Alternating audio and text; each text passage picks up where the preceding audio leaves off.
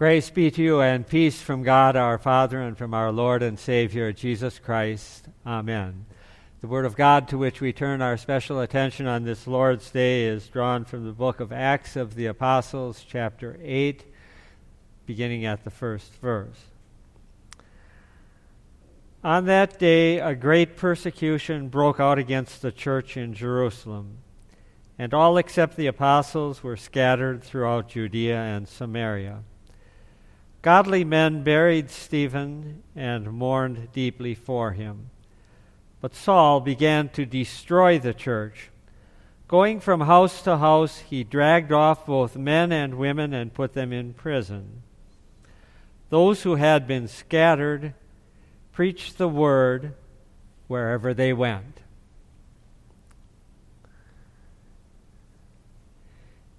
In the name of Jesus, dear Christian friends, the first great expansion of the Christian church took place under less than happy circumstances. The early Christians tended to stay put pretty much where they had started with the faith in Jerusalem. In fact, for the first seven chapters of Acts, we don't really read of any movement of, of Christians outside and beyond Jerusalem. It took the first organized persecution of Christians to get the Christians moving out into the world.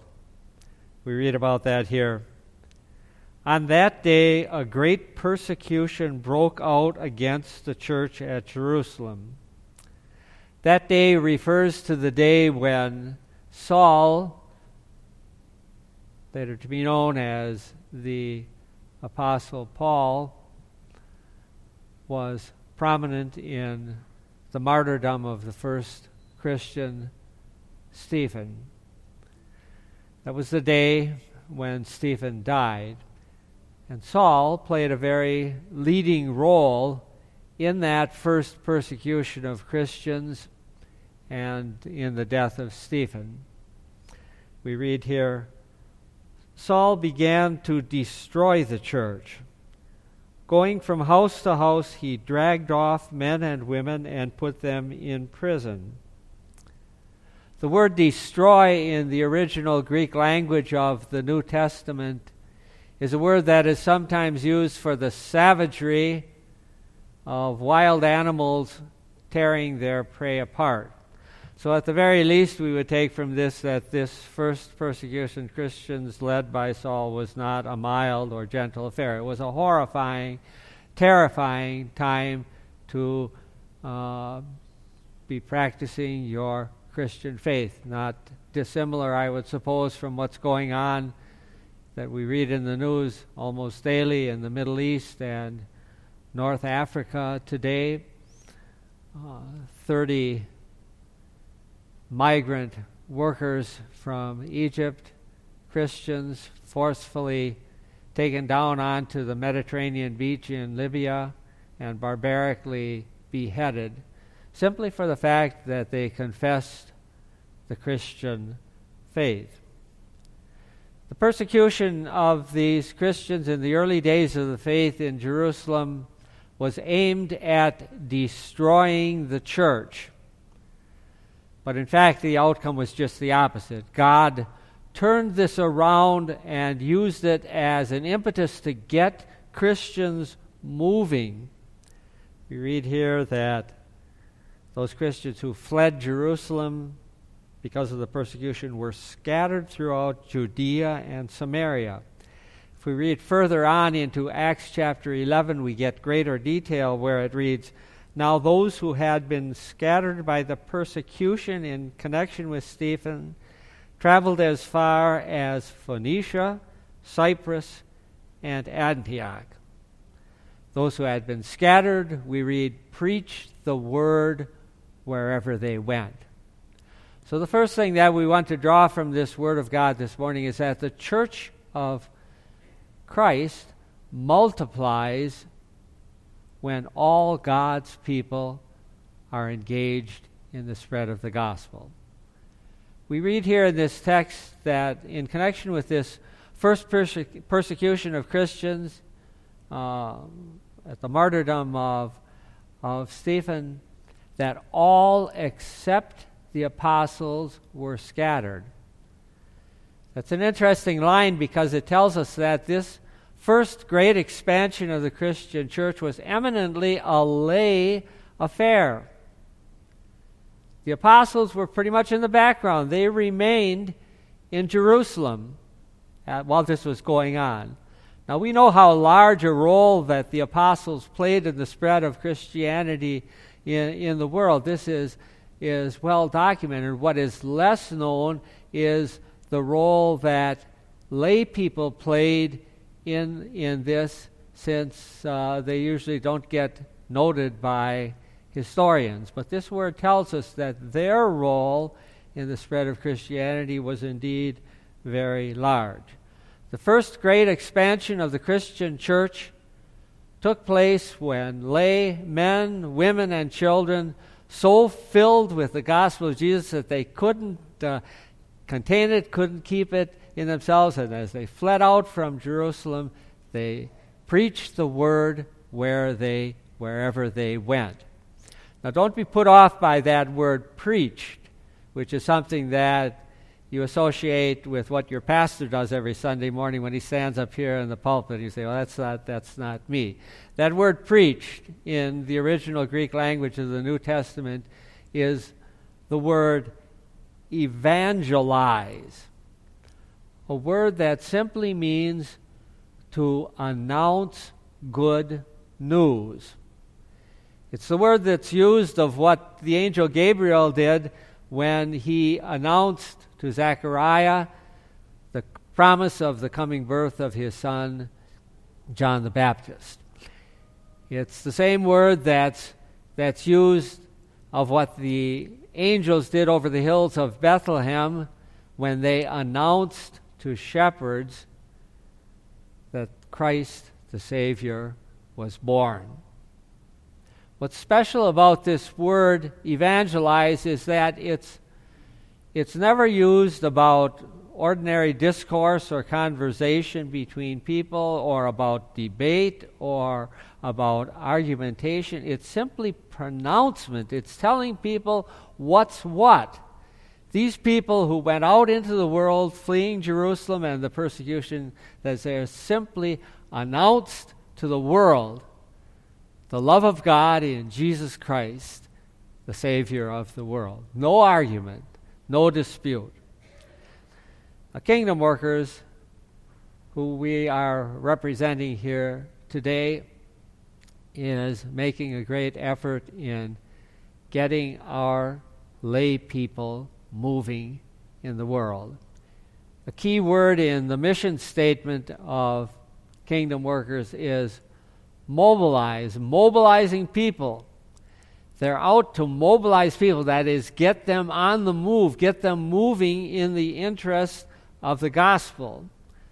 Now, it's a very wonderful thing, of course, when we send out called workers, pastors, teachers, and missionaries with the gospel into, into all the world, but how much many more times wonderful it is when all the people of God are mobilized in the interest of the cause of the, the gospel to spread the gospel in the world.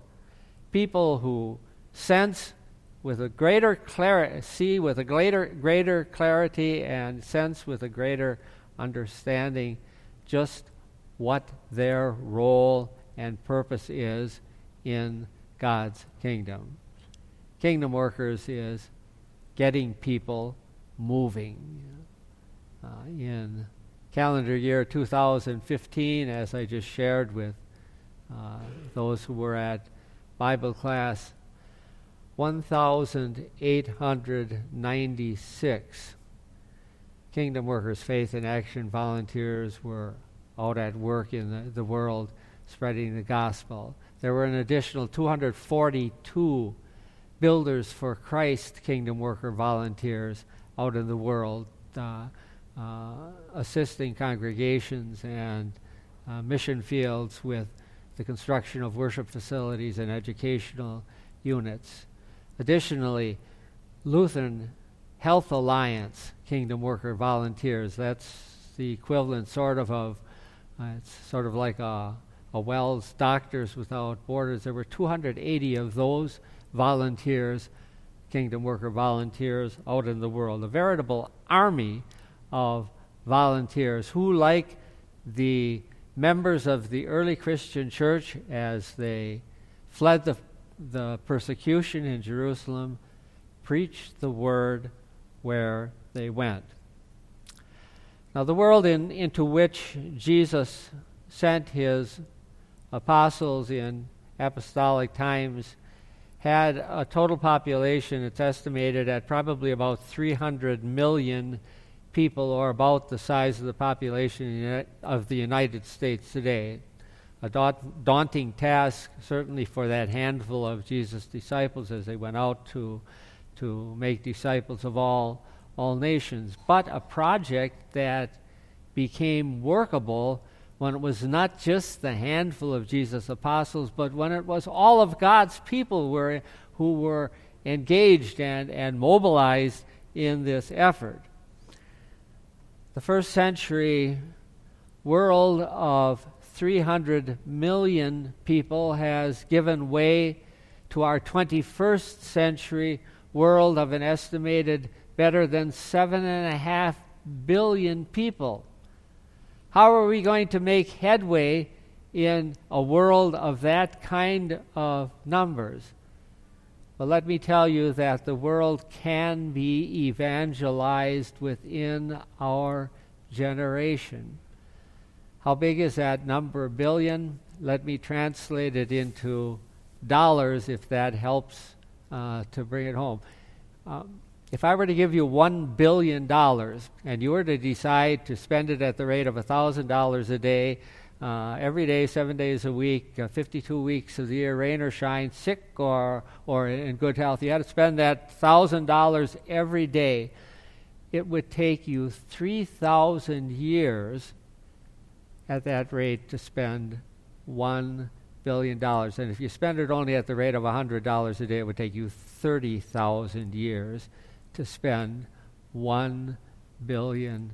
Now, we live in a world today not of 1 billion people, but of 7.5 billion people. How in the world is it possible to reach those kind of numbers? Suppose you took it as your own personal mission that you were going to bring the gospel to 1,000 people every day of your life, every day remaining in your life, you were going to get that gospel through to 1,000 people. How long it would it take you uh, at that rate to get through a world of seven and a half billion people. Impossible task, you say, but just by human math, uh, it is certainly impossible, but that's not God's math. God's math is each one reach one. There are uh, two billion Christians in the world today. If each one of those two billion Christians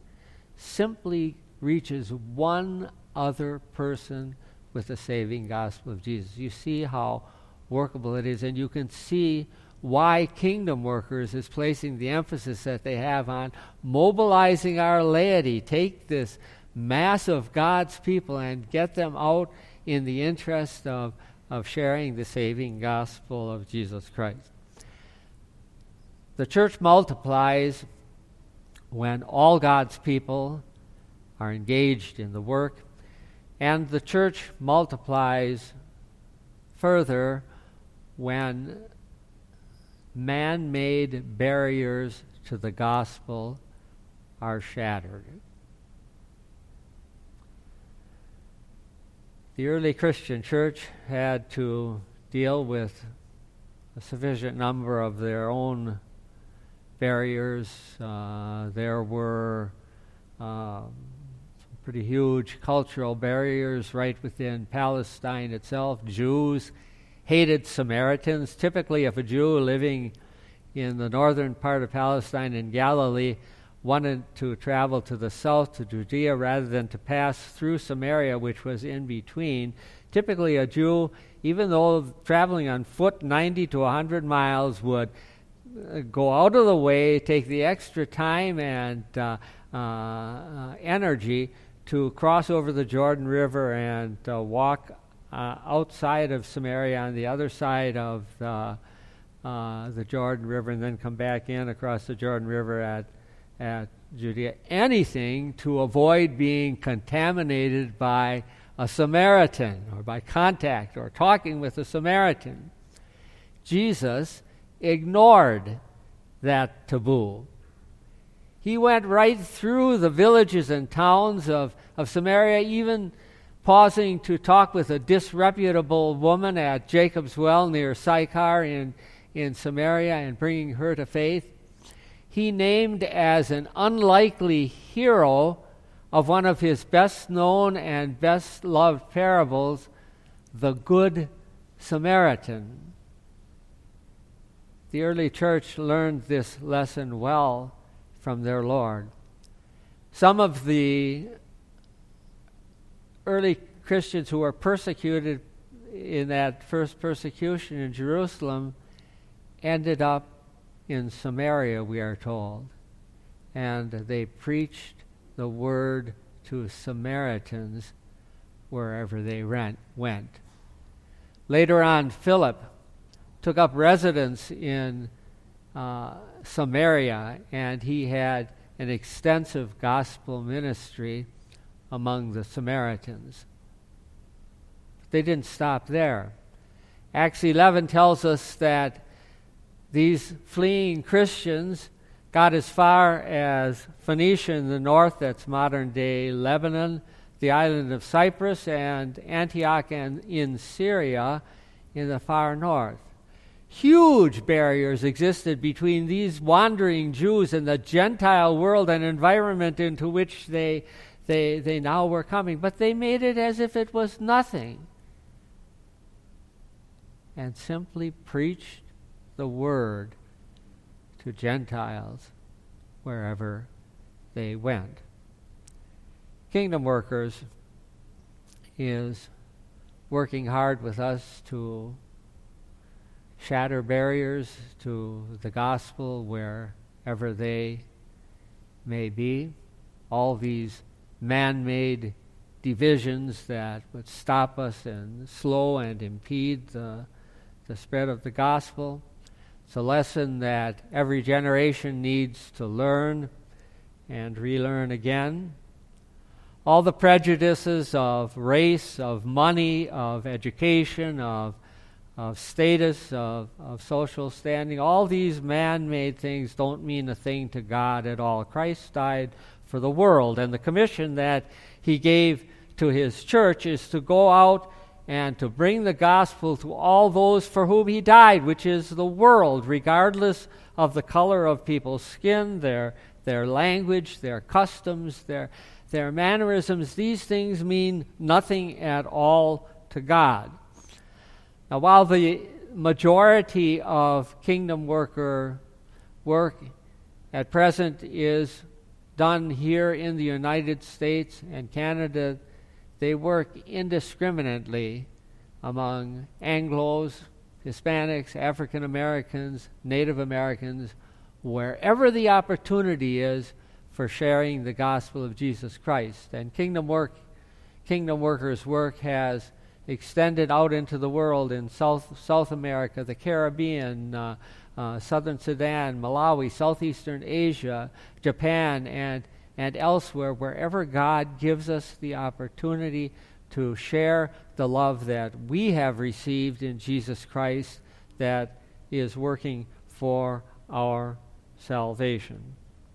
Pray that the Lord of the church continue to break down all of these man made human barriers that prevent us from seeing that we're all of us, we're all God's creature. We all shed red blood we all are condemned under the, the, the law of, of, of, God and, and are saved alone by the grace of God in, in Jesus Christ, who shed his blood that we might be redeemed.